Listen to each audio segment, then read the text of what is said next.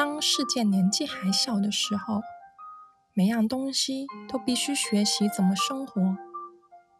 太阳开始学发光，学着怎么上山下山。他也试过做别的事，但是都没有成功。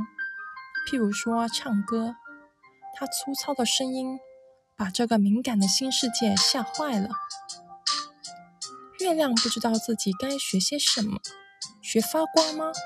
白天他觉得这主意不好，晚上他又觉得这主意不错，他一直无法决定，只好反反复复，一阵子这样，一阵子那样，所以看起来有时圆，有时缺。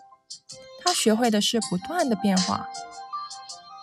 水开始学习流动，他很快就学会了，因为只有一种方式，那就是一直往低处流，往低处流。往低处流。那时候，生活就是这么简单，每样东西只要弄明白自己做什么最容易就行了。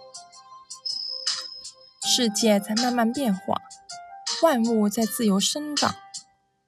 雨从云里落下，滴进泥土里。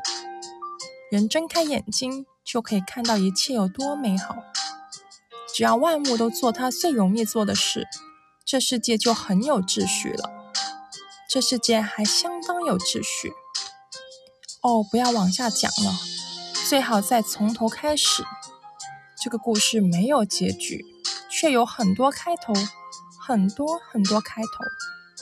很久很久以前，当世界年纪还小的时候。